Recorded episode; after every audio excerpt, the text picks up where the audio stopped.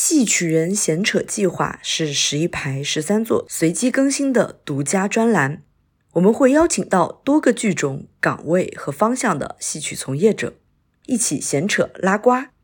话题不仅限于戏曲本身，但一定可以满足你对戏曲行业的好奇心。嗯，听起来，听起来，听戏。看戏，一起快乐搞戏。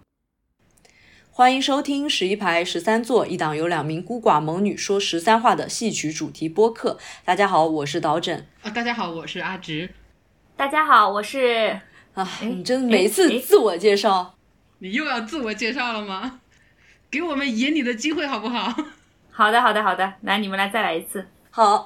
因为这个嘉宾非常的急不可耐，那我们就给他吹一波彩虹屁吧，就由直老师来这个准备一下他的话术，来开始。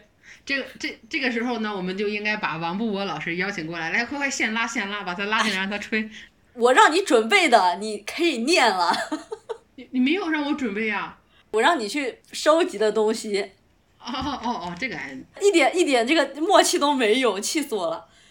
咱俩什么时候还有有默契了？嗯，来吧，快点，给我整紧张了。王婉娜女士，她此时非常的茫然，不知道我们想说什么。是的，你们这个前期准备工作不够啊，我这个这个对你们感到略微的失望啊。现现在就失望了，后面还有一个小时呢，我突然紧张了。要不发给看山老师，让看山老师读吧。别紧张啊，读你都紧张。这个墨迹了这么半天，想说的是什么呢？我们想说的是，王婉娜女士，她曾在二零一三年获得中央电视台粤女争锋学生组十强，然后呢，二零一七年获上海市舞台艺术作品评选展演新人奖。二零一八年获上海白玉兰戏剧表演艺术奖新人主角奖，二零一九年获粤美中华全国粤剧青年演员大会演新雷组金艺奖榜首。二零一九年啊，王婉娜入选第七届上海文学艺术奖青年文艺家培养计划。你看，没有没有磕巴巴，此处应有掌声。就是这么硬，不愧是学文的，就是会就是认字儿。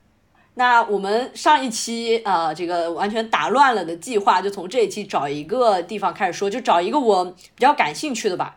呃，提纲里面写你近几年哪些角色演的最多，这个东西我不需要你回答，我可以帮你回答。好嘞，贾宝玉啊，给你一点机会，说两句吧。他怎么变成看山了？我上一期就是一直在嗯是嗯对没错，你这个让我剪的话就有点麻烦，我会要把你的这个反应音单独的剪出来，然后一个一个的排列到那个位置。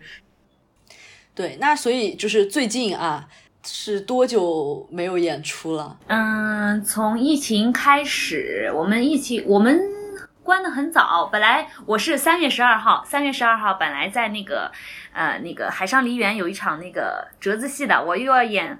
读西厢，然后又要演阔别很久的《西厢记》里面的琴心选段，嗯，然后哎呀，我当时期待了很久，结果三月十二号就给我们封起来了，然后就是从三月十二号开始就一直到现在没有演出，三个多月了。请允许我先还一下债啊！王婉娜老师的张拱很潇洒，王婉娜老师的张拱很潇洒，王婉娜老师的张拱很潇洒。好了，继续吧。这点我承认，我的张拱还是有一点潇洒的。只是没有机会演出。嗯，那那我想问，呃，在你演出最密集的是哪一年？你那一年大概演了多少场呢？演出密集啊，那肯定是一八年的时候。一八年因为是《红楼梦》的这个首演的是六十周年嘛，然后反正就是大概陆陆续续的，除了主戏还有别的戏之外，我估计可能，哎呀，这也不好说啊。但反正几十场吧。几十场吧，几十场肯定有的。对于哎，对于一个戏曲演员来说，如果你的主戏再加上那个一年能演个几十场，很不容易啦，真的。当然，我们不排除那个民营剧团，民营剧团他们是很密集的。对于我们这种剧团来说，呃，一年能够演这么多戏，真的是 OK。其实上还是还是有一百多场，反正反正就在这个边缘徘徊吧。呃，就是你之前和我说过，你在演，不过你上一期也说过了，就是你在演主戏的时候。不管是去去哪个地方玩，好像也都没有办法，就是去吃喝玩乐，就是像演贾宝玉的时候，你都会比较紧张。好，那就说一下你在巡演这个苗女啊，就是上海上海情深，你们去了很多地方玩啊，你去了哪些地方印象比较深刻的？就是这一期开始先轻松一点，你去了哪些地方玩？然后你们都会玩些什么？会跑步。好的。好吧，跑步我是每个地方都跑的，全国巡跑。其实这样子的，我有很多朋友，他们就会很 很羡慕演员能够到处跑。这个跑呢，是指我们是跑场子啊。那那我其实这个我也觉得演员的福利就在这里，就是你能去很多城市，然后尤其是我们就是呃全国巡演，你就是能够到很多。不同的地方，然后感受当地这种乡土情啊，你就会觉得，哎呀，好羡慕啊！这真的是演员福利。那其实对我来说，我有我有我是两条线的，我怎么处理？我演主戏的时候，比如说我到一座城市去了，嗯，如果前面有一两天的是空白时间，然后这个城市又比较好玩，那我那一天空的那天，我会选择就是不这么累的情况下去一些。好玩的地方，比如说我去三亚演出的时候，然后三亚嘛，那海边你总归得去看看。然后是我们是提前了一天半到的，所以然后呢，我就利用那一天时间，然后去海滩边。但是我不会很激进行很激烈的这种活动啊，只是说在呃看干呃看看海呀，然后晒晒晒晒阳光啊这种，然后让自己不那么累的情况下，然后享受一下当地的这种风景啊、美食啊什么的啊。然后呢。我我的演出日程是这么安排的，比如说那天我要演出了，我早上呢是会早起，然后我会我我有个习惯，我会嗯晨跑，我会看一看，就是说从我住的地方，然后到酒店有多远啊？不不，这从我住从 从我住从我住的地方从我住的地方到剧场有多远？这段距离我会跑步，我会跑步过去，然后看剧场，然后我会去剧场里面巡视一下，然后我会去剧场里面开嗓，早上就是去开嗓，然后。人家上班了吗？上班，我跟你讲是这样的，分剧场的，基本上保利院线的剧场，他们是他们是一早就上班，他们是比较有这个组织有纪律，嗯，对，比较有组织有纪律。然后呢，我就跟他们说我是演员，然后因为我应该是一般情况是能进去的，因为呢。早上呢，我们的这个剧场里面有妆台，然后有妆台嘛，那混进去在了，所以我能进去的。对，啊，那也不混进去，明目张胆进去，咱是主演，对不对？咱是主演，那必须得进去。然后。你们记不记得，就是之前有一个，就是单老师和慧丽老师，他俩去演出的时候就进不去，那个保安要求出示演演员证，然后就说我们俩得进去，我们俩是主演，然后那个保安说不能，这演的演员我都认识，你们没有演员证不能进去。结果就有一张图嘛，就慧丽老师跟呃杨平老师两个人。就是生无可恋的，就就在那边歪着个脑袋，在在在那个门外面，玻璃门嘛，门外面就等着人送那个演员证，就说不，就我演员我都认识，不可能。哎哎，对，是会有的，比较尽职的这种刚正我们就吐槽说，哇，你看人家保安多多尽职啊，大主演不让进去。是是是，会有这种情况的，然后就必须要求助里面的工作人员，然后就是让我们的演员，然后拿那个就是那个演出证过来嘛。然后我基本好像还行，然后因为我这个比较灵活，灵活应变，然后我就会去开嗓，开完嗓呢之后，然后我其实再熟的戏，比如像《红楼梦》这种戏，我也会去走一遍，就是从头到尾，因为我怕万一晚上会有失误，我会怪自己。走完之后，然后我就回去睡觉啦，就中午就点个外卖就睡着了，然后下午就你有，因为你睡过之后，你的体力会比较充沛，然后你又开过嗓了，然后你下午就安安静静的化妆，因为演员其实有很多紧急事件，比如说。呃，我化妆化晚了，有时候我可能开场前半个小时我妆才化好，这种是情况经常有，所以我们尽量是把化妆工作提前做好这样子的，所以这是我呃正常情况下的这个一个流程啊。然后呢，我也会经常去，比如说呃，我会。跑晨跑嘛，其实晨跑有很好的一个好处，你可以感受就是早上的这个人间烟火气，然后你可以测量这个呃剧院到酒店的这个长度，这个环境，同时你可以找一找附近有没有公园，因为有时候比如说天气比较好的情况下，然后呢剧院又没有开门的情况下呢，我会找一个公园开嗓这样子，然后经常就是，然后你就可以观察一下那个公园，然后又在公园里面开嗓，感觉还挺好玩的。我之前去那个呃是《山海情深》的时候嘛，《山海情深》我们是不是在那个涪陵，然后涪陵的。大剧院它旁边是那个，呃，涪陵旁边是那个长江，呃，长江跟哪个江的这个汇合点。然后我早上就在那边压腿开嗓，感觉特别好。然后这就是我，比如说主演的时候，我会不让自己这么累。如果是，呃，那个《山海情深》这种，我就是一天到晚就在外面玩儿，就是好玩的地方都会玩儿。但我觉得晨跑这个习惯我是一直有，但是我记得印象非常深的就是在北京嘛，北京那次是天很冷，然后去演《山海情深》，然后那次我膝盖不行，因为我膝盖小时候练功就练伤了，嗯，练伤了之后，然后就这个半月板撕裂，然后里面有囊肿和积水，然后经常会去医院要吸那个吸那个积水嘛，把它吸出来。好家伙，去北京那次特别疼，那个膝盖一下就很疼。其实我们在北京那次住的特别好，我们就住在那个大剧院旁边，然后其实就是在那个中南海旁边，就是在故宫那个。如果沿着那边跑的话，就是可以沿着故宫晨跑。我想，哇，太棒了！我说我还想拍个呃 vlog，就是可以沿着故宫，就是说住在故宫旁边是一种什么样的体验呢？然后我就已经标题都已经想好了，嗯结果好膝盖不给力，然后巨疼，你也不知道为什么这么疼。然后就是那种演出之前我都要演都是疼哭了，然后后来那次就没晨跑，但是我还是非常的坚强，拖着我的病 病腿去了景山公园，然后还去了牛街，吃了很多好吃的。因为北京呢，那种你想看，魔都跟帝都嘛，其实帝都是我们要经常要去的那个要占领的一个宝地，所以我们经常一年是进北京大概有两三次这样子。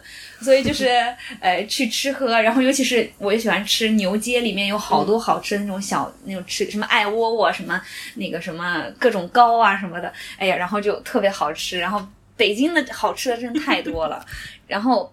还有很开心的一点就是，就疫情之前嘛，我们是每年就是豫剧院跟跟那个香港、澳门是有签约的，就是今年不是一团就是二团，然后每次能到二团的时候我就很开心，就就能去演出，然后我又很喜欢广话广粤语啦，我中意广粤语嘛，陪 TVB，所以我就很喜欢香港，这是演员福利啊。那香港就是去玩儿，快乐啊，对，多很快乐，啊然后 shopping，然后就是到处走什么的。然后我就会跟那个就是司机尬聊，然后就是会跟他们讲粤语，因为我胆子很大，就是虽然讲的不咋地，但是喜欢讲，嗯，这个很开心。然后还有更开心的，最最开心，对，二零一九年有个福利，就是我们去日本参加那个东京电影节，然后是。就是哦特别开心你知道这种出国的任务是演员最开心，因为出国就是他只需要演一个片段，然后然后又有很多时间嘛，然后我们就是，当然对我们会老师来说，他们是每天都有那个日程的，他们要去什么走红毯啊什么的，那我们是那种演出嘛，然后就就自己出去玩啊什么的，然后我第一天是跟桑姐，然后去了那个博物馆。国立博物馆，然后呢，然后由于跟姐姐他们的这个这个时间段，我觉得不是特别能磨合得来，因为我一早就打了鸡血，一早就起床去了，他们要睡到自然醒，然后我在餐厅里面等着桑姐说跟我一起吃早饭，后来我在吃了，然后我想给桑姐发个消息吧，然后她说我还没起，要不你自己去吧，我说好的，然后等我吃完，她说你要不等我一下，我还是要去的，我说好，然后我就等了她很久，内心啊就是那种很着急很着急的。但是我表面上我说没事，姐姐你慢慢吃。然后经过第一天之后，第一天之后我就第二天我就自己我说我我自己去玩，然后第二天我就是基本上带着那个 Google 地图，然后自己去玩，然后坐地铁，然后。呃，先去，我本来呢是想去上野动物园的，然后发现它动物园它是，呃，他们是礼拜一是闭馆的，然后我就，然后呢我就自己走。其实你其实你在外面的时候，一个人有时候旅行的时候一个人也很好，因为你会更加有、嗯对静心下来，你会观察身边的东西。然后我就自己逛着逛着，就逛到旁边的那个东京艺术学院了。然后我就就就就是，哦然后就是进去逛。其实我我就装作我是里面的学生，因为他们那个好像管的还比较严格。然后我就装作是自己学生，然后在里面逛。然后如果你是跟别人一起，你会觉得啊、我我没有这么多时间闲逛。但是你自己一个人的时候，你可以想去哪儿就去哪儿。然后后来呢，我又想去他们那个这个海一个海鲜市场，他们是特别有名的一个海鲜市场。然后呢，我就在那边等公交车，我就查一下 Google 地图，然后就等公交车。结果那个公交车呢，等了很久很久很久没来，然后我就看到很多行人嘛，然后就在那边看，然后跟他们聊天什么的。虽然我也不是很懂他们在说些什么，但就是很有礼貌日本人。然后后来坐坐上之后，发现耶。Google 地图为什么让我上二楼？我想那个不是个海鲜市场吗？它怎么会有二楼？它怎么会在商场里面？进去发现它是一个同名的不同地方的一个商场。然后呢，我又走错了。我想，天哪，还好我没有带着别人一起，不然我就走错，我内心很愧疚。然后我又查了一下地图，然后我就要去坐地铁。然后呢，我又问了路上的建筑工人，反正这样一路一路这样走，然后。到了那海鲜市场，然后吃了一碗人生中最贵的一碗饭，海胆饭，我印象非常深刻。它是六种海胆，然后三百多块钱，我想三百多块钱我可以接受，毕竟毕竟难得来一次嘛。然后，但是日本它是要付税的，然后税后是四百多，然后结账的时候，好吧，我就感觉我像猪八戒吃蟠桃，那个海胆就是这样子。一口就从我的食道里面滑下去了，然后就没了，然后说啊，然后就没了，就就，嗯，然后。哎，演出对我来说还是蛮开心的。然后就是走了这么多城市，我觉得，咦，挺开心的。尤其是一九年那次，我们是嘛什么文艺轻骑兵，从南到北，那次是我觉得一定要。你们之前日本那段你们可以拉掉啊，没事儿。我觉得就是文艺轻骑兵这个，我们是从南到北，你知道吗？那次我们是先到了，先到北京，呃，是先到北京吗？啊，不不，反正是最冷的时候是到了那个内蒙，内蒙，然后。乌兰浩特嘛，那是，然后就是零下啊，零下十几度、二十度。那时候去的时候是正好它冷，就是下了一场雪，很冷很冷。然后呢，转站之后，然后又去了石家庄，又到了合肥，然后最后一站是到了那个海南，就是。从零下二十度，然后到零上二十度，你知道吗？那种感觉真的很神奇。就一个一个月一个月内，我们拎着行李箱很重很重的行李箱，然后是跨越了四季吧，就是那种感觉。然后从很厚的羽绒服，然后到短裤短袖，呃，也是哎呀。但是那个时候我没有想着用视频记录下，因为我觉得还是挺有意思的。但那个时候因为是演《红楼梦》主戏嘛，然后我其实是是比较相对来说还是神经比较紧绷一点的，所以没有那么多的那个。呃，这个这个这个更多的精力去，但是呃，主要还是蛮开心的。但主要就是说，你能够嗯，把这些把戏曲带到更多的这个角落里面。就是虽然说我们在乌兰浩特就是没有很多观众，但是你能所看到的这些观众，他们都是就是冒着寒冷的，然后这么冷的天来看你演出的，你就会觉得很感动。就就这么一个偏僻的地方，还有一个我的朋友在。哦，是的，是的，我知道，我知道。后来他好像给我发过微博私信还是什么，就反正是，哎，我就觉得太了不起了，这些观众，你知道吗？就这么冷的天，要是我，我肯定躲家里不出来了。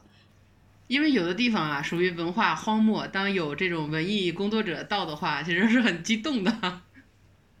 对，是的，所以我就是对这些观，就是对他们这个这件事情印象还是蛮深刻的。然后包括之前在那个，呃，那个叫什么？嗯，就是到哈尔滨那次，我印象非常深刻。就是下戏了之后，然后那外面都下雪了，然后哈尔滨那个大剧院又比较的偏，然后就有个老爷爷，他拿着一张黑胶唱片，然后说让我给他签名。我一看是徐王老师的那个《红楼梦》电影的那个唱片，然后就觉得哇，你就觉得好感动啊，就是这种眼泪汪的一声就爱的传承，对，就是而且是个老爷爷，然后你会觉得哎呦，这种就觉得自己何德何能，就 很感动。是真的感觉自己何德何能，就是，唉，在老在传承老生的艺术上，然后就是有这些观众依然在这种守候着你，然后你就觉得太感动了，就是就很希望多到这些城市去演出，因为每个城市它都有啊。我在哈尔滨还收到一封他写的信，有一个年轻人写的信，然后他也是，呃，他是老家也是浙江的，他说难得能听到乡音嘛，他就说很感动。啊，就你就会觉得有时候自己做的事情是有什么意义呢？有人在听吗？有时候你会觉得哦，有这些人在听，然后你就觉得特别的有意义，就是就是这样子。多到北方来，谢谢。南方演员到北方演员有一种痛，你知道吗？就是那种，就我我几次到北京，就到北京到哈尔滨，我到哈尔滨那次我嗓子第二天真的不行了，然后我着急的要命，因为南方演员到北方就很容易干，你知道吗？然后室内他那个。对，暖气又开得很足，外面又很冷，然后就一冷一 热。我到哈尔滨还特别注意，我穿一件特别厚的羽绒服。然后哈尔滨的人说有这么冷吗？还没下雪的。然后，然后我还是感冒了。第二天，然后第二因为演两场嘛，那我第二天就特别着急。然后第二天我就去医院，结果附近那个医院他没有耳鼻喉科。然后我又打车到另外一家医院，他也没有。我又又又打车，然后到了市中心的医院，然后市中心的医院好不容易可以看了，然后但是他说需要现金结付，然后我想还好我带了银行卡，然后去银行里面去那个下面 ATM 机里面取了钱之后，然后去又去挂号，然后又去看病，然后他说我们这家医院不能做理疗，再推荐我去另外一家医院，然后就我就去了另外一家医院做理疗，做完做完理疗之后。对，做完理疗之后，然后去那边旁边随便吃了一点，然后还吃到一道巨咸的菜。然后做完之后，我想一切都是为了今晚的演出，忍住。然后我又回到宾馆。说说真的，说真的，就是你说咸这件事情，我都觉得咸了，太咸了。你们就是大家北方人，就饶过彼此，饶过彼此行吗？我我我去河南，我都觉得他们咸。对嗓子很刺激，然后你就不知道该吃什么。然后我那天回到宾馆之后，那个我想睡一会儿，宾馆还在装修。然后那天晚上我就就是很自责，你知道吗？我就觉得自己状态不好，然后就是对不起观众。到北方，在北京也是这样子，我那个鼻涕啊，真是一大把，然后就是嗓子就明显很闷。但是呢，去北京的演出呢，那次还比较重要的，然后我就觉得，哎呀，怎么会这样子？就很有很多遗憾吧。我去，我去那个。上海，我就觉得我不能呼吸，太湿了，每一口空空气里面都有十斤水的感觉。我觉得我回到我家之后，我觉得我就是走走两步，我觉得就把我的水给空出来。我觉得哇，这空气真干燥，真舒服，我可以自由的呼吸。但是你不觉得冬天很难受吗？冬天好干，我感觉我的鼻子快出血了。你们那儿那个湿的，你们不觉得太冷了吗？你你们那种冷就是物理攻击啊！我之前在南南京的时候，我朋友跟我说，咱们待会儿去爬那个 那个去孙中山那个中中山陵是吧？然后他说咱们待会儿去去那儿，你现在你把衣服穿稍微厚一点，要不会冷。我说去你们南方能有多冷？后来太阳一没有，我就不会走路了，太冷了，我迈不开腿。行，那我我我这个我代表福建人民说两句。你之前不是说那个？二零一九年那个从南到北，从北到南那个活动嘛，我们福建就没有被列在你们的选择范围里，哭死我了。哎，是呀，哎呀，我说起来福建这个事儿，我们就是这个甄嬛已经，我我从去年还是前年开始，我就每一次就跟你说啊啊你要来了，然后怎么怎么样，然后呃。哦，又又又又没了，然后下一次哦，你又要来了啊，你又没来，是，哦，所以疫情下的这个演出状况真的就是很不稳定。你看上次我们不是来莆田演出《红楼梦》嘛，然后我们那个剧院十月份的甄嬛演出预告已经打出来了，我说哎呀，现在才四五月份，那个十月份的预告就打出来了，我说不过也挺好，记得下次来福建了。好了就没 有，真的很有意思，真的就没机会了。然后今年又没有机会，也不知道下半年能不能有机会，就是得看疫情的情况。而且看上海这个样子挺难。不，去年你们说要来保定，我就兴致冲冲的把票买了，然后我又兴致冲冲的得到了退款。今年你们又要来保定了，我兴致冲冲的把票买了，然后兴致冲冲的又收到了退退款。谢谢啊，谢谢。别说啦，别 说啦，今天今天保定这个，我不行，我我胜负欲我上来了。我跟你说，我是多么离谱，因为我 奇妙的胜负欲啊，这个这个话是这样的，就是。福田、泉州、厦门这三个地方本来都说要来，我都打算去，一个都没有来，而且是有的地方是一一个城市是说说要来了好几次，而且现在这个闽南大戏院还欠我三张甄嬛的票，天呐，我！我那个保定的那个剧院的那个宣传视频我都拍好了，我们那个什么防疫政策那个保证书都已经签好了，然后就临门一脚就结束了。天呐！哎呀，我好想去福建呢，我真的。你要记住啊，你欠我两场戏啊！我哪欠你两场了？不就一场《红楼梦》吗？我不管，我不管你两次没来演，你就是两场，欠两场。那你欠我三场。三场小太监吗？那个《甄嬛传》的。对。你能找到我吗？我是一个很有戏的小太监哦。是的，你因为。演出去了非常多你没有去过的城市嘛？那虽然我没有去看了非常多，没有肯定没有你那么多吧，肯定就是你的什么十几几十分之一吧。但我确实也是因为看这个叫什么来着《红楼梦》，去了好几个我之前是一次都没有去过的城市。是啊，我就觉得你们好厉害啊！为了看戏到处飞来飞去的。你你你去了哪几个地方？深圳和莆田吧，我之前好像都没去过。哦，不对，深圳有去过，只是说路过吧。嗯，哎呀，我们现在其实这种到处演出呢，也确实因为，嗯，就是是也也确实是市场的需要嘛，然后也确实是，呃，也也确实是想要把这个。带给更多的观众，因为你确实说戏曲你本身就是一个剧场艺术，嗯，那如果你只是在网上看看这怎么样，但是你不去这个地方演出，那他就是那些观众永远都不会有机会接触到这个东西。对，好，那这个说说完这些开心的事情，我们来说一些可能这个 你最近几个月封在家里都是，好像你也没闲着，每天看你那个朋友圈就是啊。对又去做志愿了。嗯，这对我我不能让自己闲下来，闲下来你就会开始，其实呃就是疫情期间你大家都会有个思考，就是我活着干嘛？我对这个社会有什么意义吗？我对这个社会有什么贡献吗？就是就是你空下来就会想这个事情，然后就嗯然后就是那还不如去做志愿者，就是做志愿者很开心嘛，就是你觉得自己在贡献一份力量，然后就是帮助那些哎你觉得需要帮助的人，然后你就会觉得啊好开心哦。就觉得哎，反而是你自己赚了呢。就是 你当志愿者，你好像收获了很多很多这种开心的，然后包括认识很多朋友。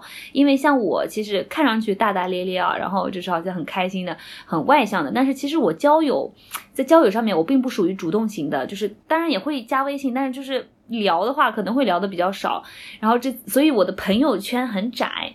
认识的人很少，然后这次疫情呢，又认识了很多朋友做志愿者嘛，然后各行各业的，呃，然后就是，然后通过，而且尤其是当志愿者，你会接触很多人，然后这种疫情下的大家的不同的这种表现，然后你就去观察这些人他们的反应，然后我就在模仿很多人啊，然后就是他们状态，然后就觉得很好玩，这是一个观察人人物的一个状态的一个好时候，对，一种积累。对，一种积累，嗯，还挺开心的。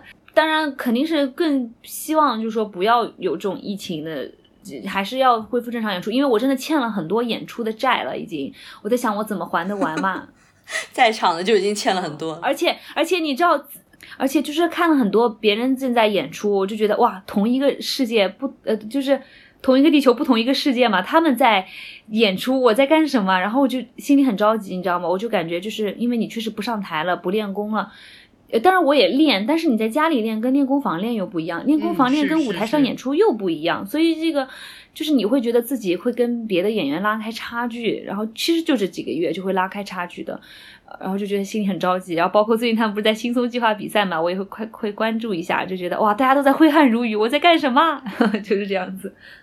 那你平时会有关注一些其他的剧种，或者是像什么话剧啊、舞剧啊那种，就各种各样的舞台形式？呃，会的。有没有什么特别喜欢的？嗯，特别喜欢的，在这边就是要，那肯定有很多喜欢的，就比如说像家俊、王家俊，就是我们上海本土的这个优秀演员嘛，那就是和朱建基姐姐他们的这个《朱华》啊，《永不消失电波》都去看了，然后就就觉得非常的震撼，然后你就会觉得，哎，包括我，因为这次那个入选那个青年文艺家培养计划，然后是跟家俊哥哥是同一届的嘛，然后觉得好优秀啊，他们就是呃就是去会看。而且近两年舞剧做的越来越好，也确实真的好，发了我对一些对就是对舞台艺术的一些思考吧。就是我们观众为什么会喜欢他们呢？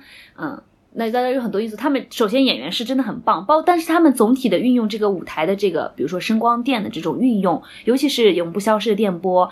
对这种的运用运用的非常好，包括他们的音乐，他们的这种技术跟他们的这个艺术的结合，就是严丝合缝，就是你一看就是那种他们训练了几百遍的，而且他们我去看一下他们采访，他们是从一年前就开始，就是包括对这个呃去体验这种人物的生活啊，从准备了一年多，你就觉得这个是一个诚意之作，就是觉得很好很好，包括像朱环。呃，就是人家怎么能做的这么好，就是很羡慕，你知道吗？尤其是每一场他们的演出票都是要抢的，然后我看到最后 真永不消失电波，我落泪了。我除了是为他们的艺术落泪，更是为他们在舞台上能够有这么多观众而落泪，你知道吗？就是作为一个演员，你很希望你的作品能够得到这么多人的关注，然后有这么多的观众，你就觉得他们好幸福，真的很幸福。虽然我知道戏曲演员，呃，在舞蹈演员真的很苦。我记得有一次我们在国家大剧院演完那个《上海情深》，然后我嗯出来，我遇到、遇到他们了，因为他们同场，他们另外一个剧场他们在跳舞嘛。呃他们在看演出，然后我看到他，我说：“哎，嘉靖哥哥。”然后他就看着我，他说，然后他后来给我发私信，他就说：“你的卡姿兰大眼睛好大。”然后他还说：“他说朱洁金姐姐就说，他说啊戏曲演员怎么演完出还这么有活力的？因为他每次跟我说，他说他们演出完就是那种属于就已经瘫倒了，因为舞蹈演员对体力的要求更高嘛。对，然后就觉得他们真的啊，真的很辛苦，但是他们的辛苦就是有回报啊，就是他们这个，尤其这两年，就是这出了这两部戏很成功，然后就是为他们开心的同时，也是自己感到很羡慕，就是也希望，就是所以说自己也希望能够，哎，有这样的一个好的作品吧，就是呃，那那除了舞剧之外，也会看话剧啊什么的。其实表现形式真的很多样，然后你去看他们的。看这些不同的形式，你会觉得哦，好神奇！原来有这么多的表达方式。像以前看，嗯，就是我们之前上海就疫情还没有没有疫情的时候，就整个嗯整个这个世界上没有疫情的时候，呃，那个时候那时候不是。嗯，对，上海还是那个国外的戏来了很多的，比如说像静安戏剧谷啊，包括上海艺术国际艺术节，那时候就会来很多戏。然后那时候啊，当然我我就是看的也不算很多嘛。那我就是比如说看一些小语种的戏啊什么的。呃，之前看是看那个钦差大钦差大臣，然后包括三姐妹什么的这种像契科夫的戏剧。然后我会做功课，就之前先去看剧本，看完剧本之后，然后因再看他们这个舞台的呈现，那你就不需要很多把这个。个时间花在他的字幕上面了，你就可以去看他这个导演他是怎么处理的。因为国外的导演好多，而且他们的想法很新锐，就是他是怎么演的，他是怎么演的。他们呢，其实像我们是传传传承这个传承呃传统艺术，我们是对一直在反复的演这个新老戏传统戏。那他们呢是会，他们的导演是我一定要跟别人不一样，他们是一直在不一样不一样。然后包括一个戏，比如说像。呃，我之前看海鸥，然后看完剧本之后，然后我就上 B 站，然后看他们不同的新锐的导演，他们不同导演排出来可能完全不一样。然后你乍一看说，天哪，他们在演什么？嗯，这还是我，这是我 看过那个剧本里面的这个戏嘛？但是你就会发现，啊，哦，但是你看完之后，你会觉得，呃，这个世界真的很神奇，就是不同的。文化不同的思想，不同的导演，他们的排出来的这种艺术作品会让你耳目一新。呃，当然我们不可能完全就是说照搬或者怎么样，但是你能从中感受到这种艺术的这种魅力、创新的这种能力，就是你就觉得啊，然后再反观自己，你可以把什么好的东西运用在。未来如果我有新编戏的这种情况下，能够运用进去的这样子。嗯，这个说到永不消失的电波，就是我们呃近几年是有一个说法，就是你通上电了吗？然后就是我们就是 我们在群里就会经常说啊送电上门了，什么你你你通上电了没有？你们所有人都通上电了，只有我没有通上电。嗯，对，就说明这个是现象级的这个舞台剧，非常火。对。我完全不看舞剧，但我知道有两个，一个是永不消失的电波，一个是只此青绿，这两个是我知道的。但我我因为我对这个确实是没兴趣，但我但我也知道。嗯，对，就是他这个很神奇，太火热了。嗯，就还得说一句，这个朱姐谁不爱呢？对，朱洁静真的太太，而且我之前我看朱涵的时候坐在第一排，然后说哇，她好瘦好瘦，真的瘦到就是。舞蹈演员他们的这种身体素质的要求极为苛刻，对，真的是特别辛苦。就像我们戏曲的那种武戏演员也是这样子，包括娄胜他们这种演武戏的这个年龄要保持这种身体素质，真的是要花很多很多的时间精力在里面，真的是太不容易了。这是为他们打 call。我有一个问题，哎，说，哎，你继续玩，继续玩，继续玩。你 你问你问你问，说还休。我是想说越剧，呃，因为你看啊，就是有一句话叫越剧的奶妈是话剧跟昆曲。那你是怎么？就是因为现在有很多人说现在的新编越剧很多都更偏向于话剧的那种感觉，就是念白越来越多，唱段越来越少的这个，你你是怎？你你们在排练的时候会有一个什么样的考量呢？就是这种。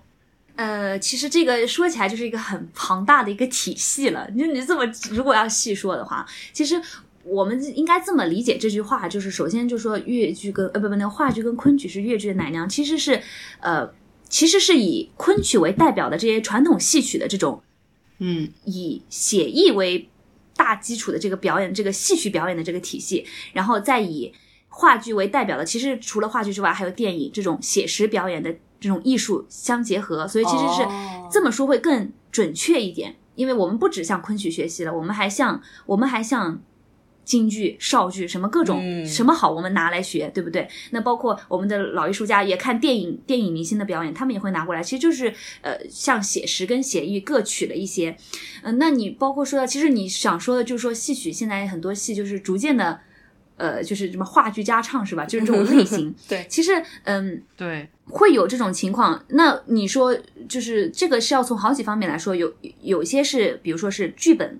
他剧本，他的新的编剧，他可能侧重于他是想要找一个新的模式，就是说在唱腔，因为嗯，每一代的编剧又不一样，对不对？他们年轻编剧他可能会受可能西方的这种呃这种戏剧的影响，他们可能在整个结呃这个戏剧本的结构上面，他们可能会偏呃念白可能多一点，他们想要通过念白可能来表达更多吧。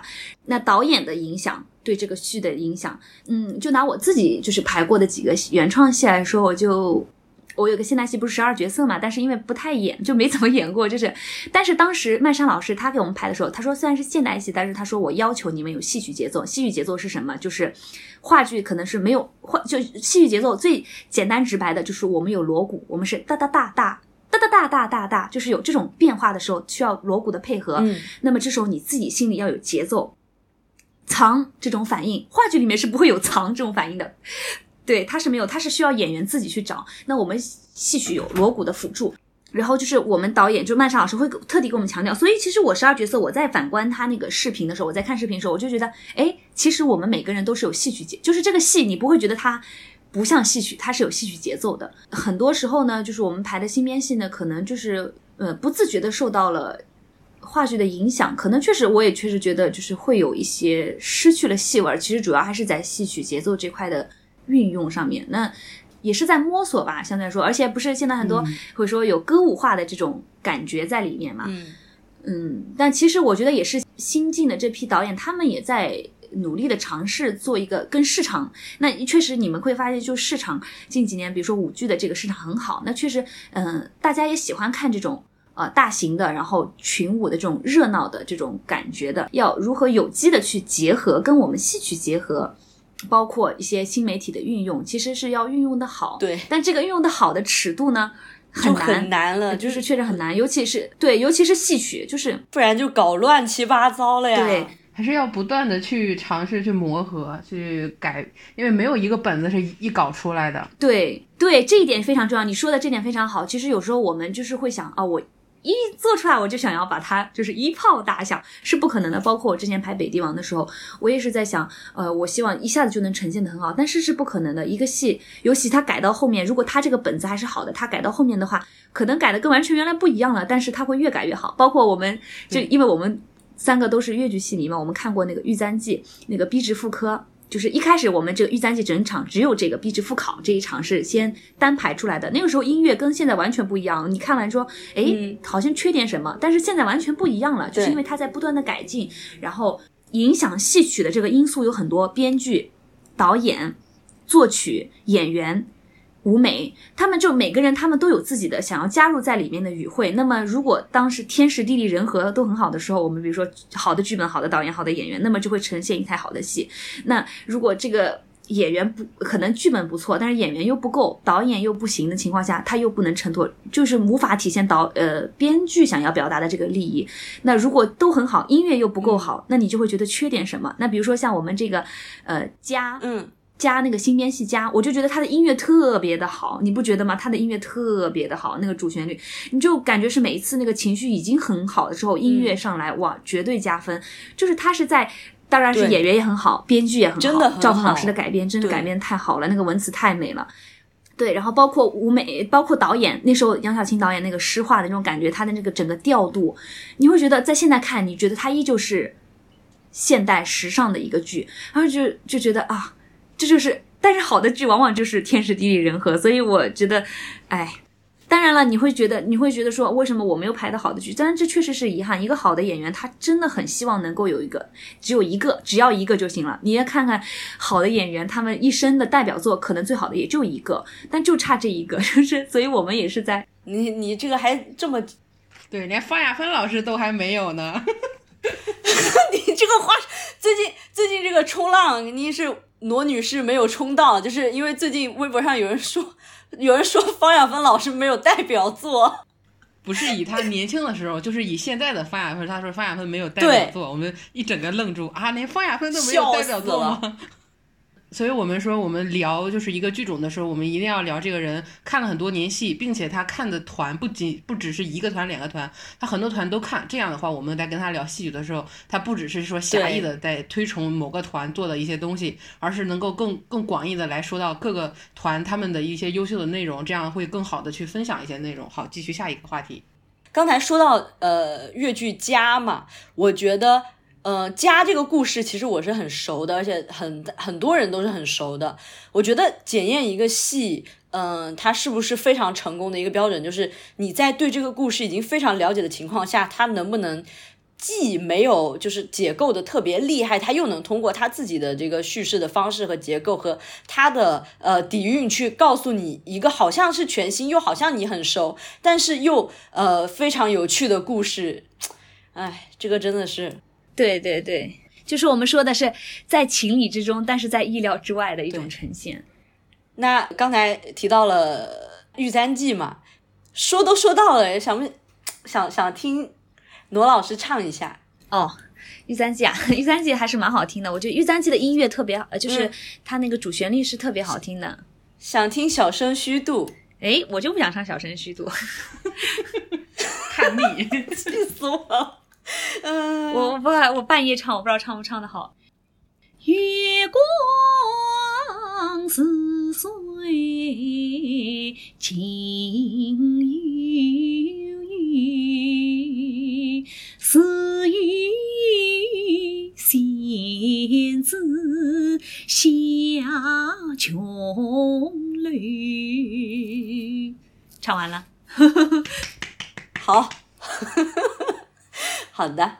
那呃，刚才提到了一些别的艺术形式嘛。那最近也看到挪挪老师在微博发了他自己最近在看的书，我就不不问你最近看什么了，因为你看那些书我都不敢打开。就问你最喜欢，就是挑挑一下，呃，近可能近几年吧，你印象比较深刻、比较喜欢的书是什么？嗯，其实我我要反思一下啊，就是我现在看书呢，带有一点目的性的看书，就是会觉得啊，这个什么书对我更有用一点，所以我觉得这一点是非常不好的。但是呢，因为现在时间确实有限，哪里不所以好了？确实时间比较有限，我只能选择这样。其实，但因为有时候看书你不能太带有目的性的去看书，这样反而不好。那那我我个人啊，我就是像最近看那几本书，确实是对我来说可能会有比较帮助的一些书吧。就我尤其是我历史上面，我对历史的这个整个呃就是不是很熟啊。嗯、我我想推荐的书啊，我推荐的书。嗯，我呢会比较喜欢看小，如果是小说类型呢，我就比较喜欢看，呃，类似像毛姆，我觉得特别推荐毛姆的这个小说集，哦。因为毛姆他在塑造人物上，我就觉得，因为对于演员来说，我喜欢看这种比较有个性的这种呃角色，我会在，因为我会想说，我可以去饰演哪些这样的他们小说里的角色，所以毛姆呢，让我感觉他对于人性的这个把握啊，对于人物的每个人物的特性，他掌握的特别好，所以他写的这些人物。每次都会有大反转，但是你又觉得啊、就是这个人物的感觉，都不一样，对，都不一样。然后每一篇都会觉得，哦，他塑造的好，就是他把人性剖析的很深刻。然后，但是你也能感觉到他强烈的这种厌厌倦厌厌恶人类的这种心理，就是能感觉到。但是你就他写的特别好，就每一个故事都特别好。嗯，除了毛姆之外，然后我喜欢汪曾祺，汪曾祺嗯，的小说集写的非常的有烟火气息，就是对，又平和，然后又真实，然后又在平和之中，就是带着那种欢乐的，然后人间的那种甜美，你会就给他觉得生活很美好。他发现了那种，他又不矫情不造作，特别的真实。他说，他不是有一段著名的说茉莉花的那个，他说去他妈的，我就是要香，就是那个，说特别好玩。然后，而且他还是个梨园行家，他还写过一个梨园集，然后就觉得让我就是就我们作为这种梨园行内的人来说，就觉得很看到了，就是写他写了很多就是这种小故事，让我觉得很很有触动吧，然后我就觉得很好。嗯，汪曾祺的小说真的很好。然后还有那就是强推大刘 刘慈欣，哇，真的是刘慈欣。不过大家都知道嘛，但是我还是要强推一下他。我就觉得刘慈欣的，因为我个人我觉得我是没什么想象力的一个人，但是我觉得他的想象力太丰富了，所以每次看小说的时候就觉得是一种。精神的碰撞，就说哦，这个人怎么会有这么想象力，这么大的尺度？就是他能够，当然这些想象力，我觉得完全是基于他对人性的这些了解，他能够把人性最黑暗的，包括最光明的这种东西都写出来。呃，这个觉得，我觉得对我。呃，就是角色的塑造也是有帮助的，就是你可以更多维的、更立体的去去想这个人他应该是怎么样的，就是我就会我会非常喜欢这种有想象力的这种作家嘛。嗯嗯就觉得呃就特别好。然后包括之前我也提到过芥川龙之介他的小说，嗯，他是那种也是很他那种是很暗黑的一种风格，包括他的什么竹林中啊，然后还有他的地狱变，嗯嗯，然后包括那个叫什么，呃，呃这个这个罗生门，嗯就是它里面也是把人性的恶展现的很极致。嗯但是我很喜欢看这种很很极致的这种恶，就是你会觉得哦，它很真实，然后就是，但是又带了一种极度的那种变态、黑暗的美学之感，就是你会觉得嗯，你很想演这种很有张力的这种角色，包括《地狱变》里面、那个老头儿，他看着他女儿被烧死，他终于画出了地狱变，但他画完之后，那时候他是沉浸在艺术的这个。世界里面的他完全没有这种人伦道德的这种，但他画完之后发现女儿死了，他就自杀了。就是其实这是一种很极致的一种表现。对，那可能因为作为演员嘛，可能更觉得这种呃这种东西你会觉得呃还是比较有张力的，所以会喜欢这一类型的。那你说还有什么影视作品？这你可以 Q 我一下。等一下，就是呃，刚才作为一个文学生，我还是比较荣幸你提到的，就是基本上所有的作家作品我也都看过，哎，还好没有没有让我就是自己感觉很惭愧。不会不会，我看的书真的很少哈。继续你 Q 我，等一下，我要推荐几部影视作品。嗯，好，等等等一下，我先就不让你推荐。等一下，那个刚才提到的那个汪曾祺老师傅呢，他是那个著名的样板戏《沙家浜》的编剧。是汪老，真的，真的是我这边你你要把我这句话贴进去，我要崇拜一下汪老，真的，他真的是很了不起。而且我刚说的介绍龙这些，他观察人的恶，那我觉得汪曾祺先生他就是把这种生活中最平凡的美给他展现出来，也是很了不起的。每一个细节都可以成为，就是他会让你对每一个细节他的。对他对于美食的那种写的那种，让我就会觉得哇，哎，生活好美好啊！就是所以说这就是看书嘛，看书你就是体验不同的人生，然后你就觉得世界很丰富多彩。我有时候会被眼下的一些很多烦恼给困住，然后你打开书的时候，你就被吸引进去，你就觉得啊很美好，那就是一种生存的生活的动力。嗯，就是他们创作者有一种什么魅力，像之前我看那个就是萧红的那个叫什么来着，那个小说《呼兰河传》哦，对，《呼兰河传》，对，《呼兰河传》里面就提到了。一个菜好像是小葱拌豆腐，它就是能把一个就寡淡的菜，就是写到好像让你感觉很好吃，这就是创作的魅力。不管它通过什么样的形式，是通过戏曲也好，是通过文字也好，还是通过影视。对，那说到影视，就 请 请罗女士来给大家推荐一下她喜欢的什么影视作品呢？其实说实在的，我最近影视作品看的很少，最近看的比较多的是那个纪录片。我想推荐，因为我觉得纪录片好真实，它很真实，它又很很客观，它在表达。那我最近看的几部就是《人类》（Human），然后还有那个嗯《Woman》女人女人，就是这两部纪录片。让我在疫情期间有一个很大的感触吧，尤其是最近结合这个唐山的这个打人事件，就是就就呃，它叫女性，应该是叫女性，它这个纪录片你会觉得哦，全球各地的女性她在面对不同的困难，然后但是她们又是很强大，但是有一些人她对于人生的选择，比如说像生活在这种中东地区的，他们没法选择的那种困境啊，你就会觉得，哎呀，好真实，欲哭无泪。很同情，然后所以说你会觉得作为自己反观自己，你觉得很幸福，但是你又很想自己有更多的能量去帮助更多的人。人类那个纪录片也是这样子的，同一个世界，但是你好像不在一个维度里面。他们有些人活得真的很苦，然后但是你看完这些东西，你会觉得，嗯，作为艺术者工作者，你想要表达一些就是。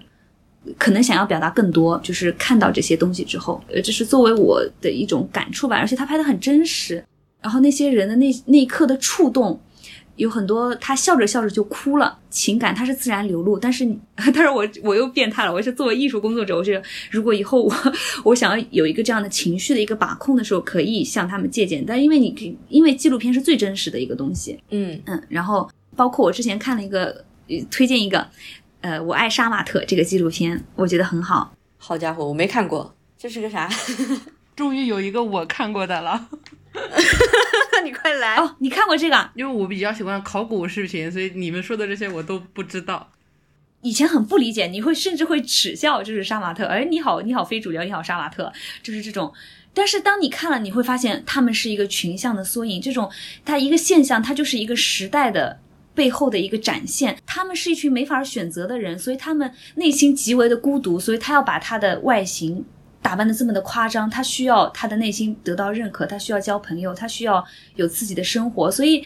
你会觉得哦，原来是原来我们每个人他只能看到一个现象的这一面，但他看到不到人背后的那一面，所以我就觉得作为艺术工作者，应该要多看纪录片，你才能看到每个人他外表下真实的内心。他的这个，他为什么会这样子？你会有更多的思考。一个人，他是他想展现的和他的内心的这种巨大的差异。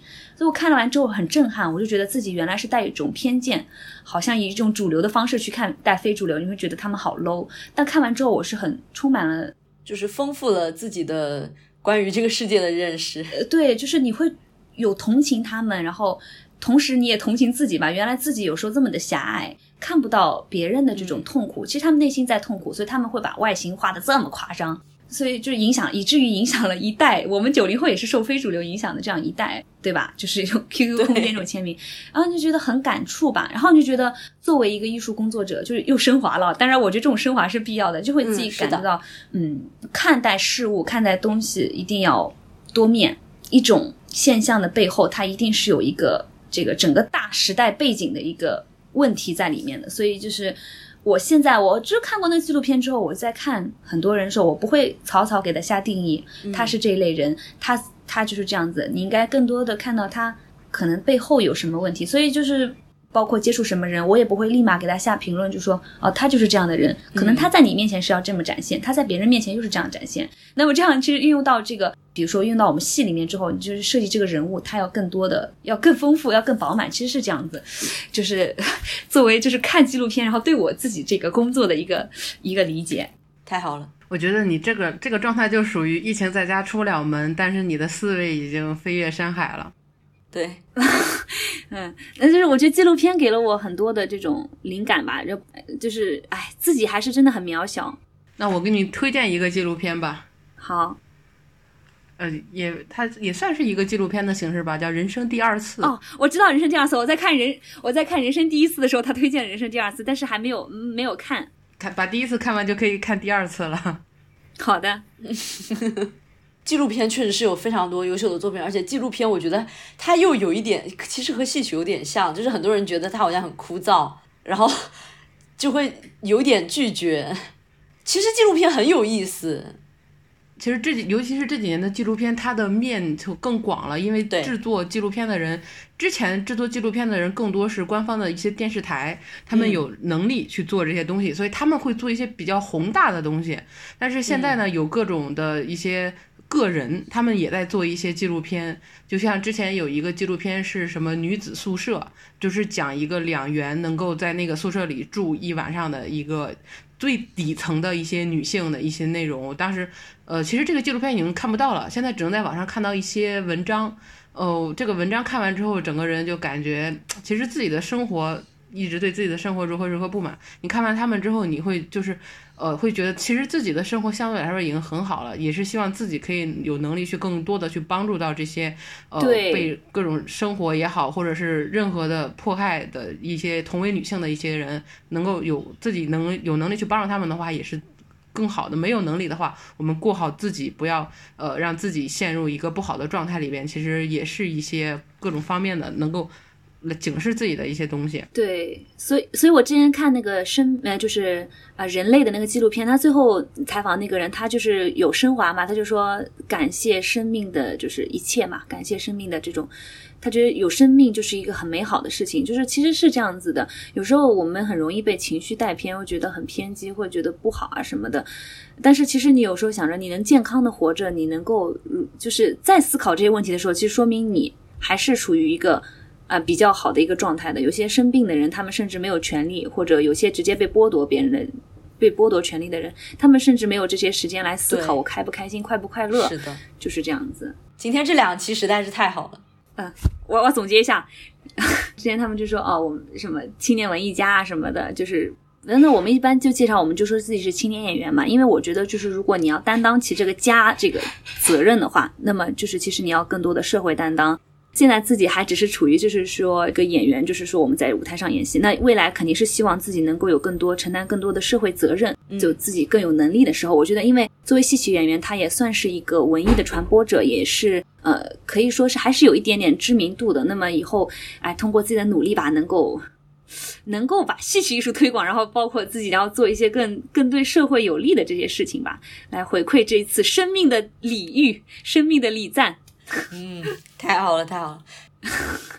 完美的结束吧，Happy Ending 是不是？这个话说完就想就想放两个烟花，砰一下。因为确实是有，现在还是有非常多人对现在的这个文艺环境非常悲观的。然后，如果有这样的听众听到呃我们这两期节目的话，你要知道，就是我们的现在还有这样王婉娜女士这个样子的，就是很用心的文艺工作者正在努力。嗨。谢谢你们，谢谢你们，谢谢你们电台，我觉得很棒，很棒，谢谢。呃，今天我早上去上班的时候，就看到早上八点多，小宇宙给我推了一个，就是我们昨天发的那一期。呃，非常像是我在上课的那一期《西厢记》的内容被推推到了星星榜，虽然是最后一名吧，但是就我们那个呃垃圾数据，然后他竟然推我们，就是 小宇宙。我跟你说，小宇宙，我觉得就是王婉娜这两期，你们至少给我们安排一个首页吧。可以的，在线呼呼叫小宇宙，小宇还是蛮好的。我觉得这个他好像还是蛮扶持青年人这种这个平台，我觉得还挺好的。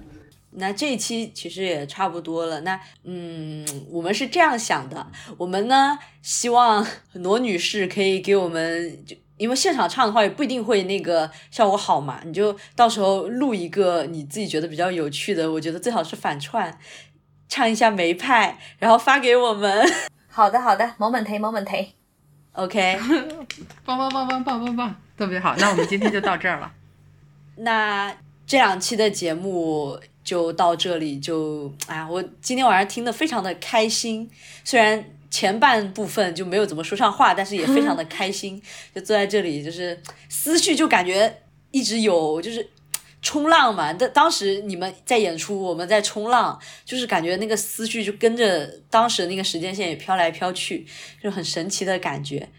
其实很早之前就和玉米同志就说过啊，就是说不定等到这个王婉娜女士在这个呃像钱慧丽老师的那个年纪的时候啊，就是非常火，也是底下那群人就是在底下戏也不认真看，就拼命喊你的名字的那种时候，然后我们就是默默的走进剧场，就看看你演的戏，看了这么多年啊，这种感觉就也挺好的。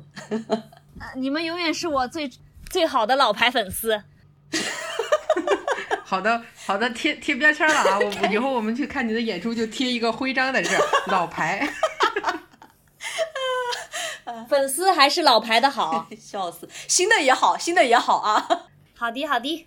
那这期节目就到这里喽，感谢，感谢，感谢所有的听众，感谢主持人，再见，拜拜，拜拜。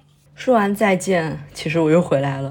我们之前美滋滋的预计好的是让王婉娜发一段。其他的唱梅派的音频给我们，然后被他 理解错了，然后拒绝了我们。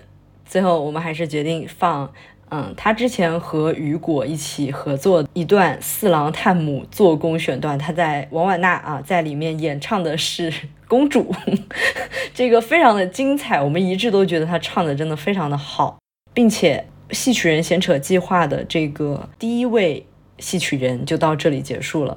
因为王婉娜女士是我们觉得天时地利和人和都非常好的一位嘉宾，我们聊的也非常的开，因为我们自己认识的是比较长时间，而且我们俩都很欣赏她，再加上她自己本人又很能说，那再往下能请到什么嘉宾能够超越这种聊天的轻松愉快的方式，可能也有点难，我们只能尽量。拓展我们关于戏曲的这个眼界啊，请到一些像比如说乐队的老师，或者是其他剧种的演员，多带来一些不一样的信息、不一样的角度。嗯，那就这样，接下来听做工。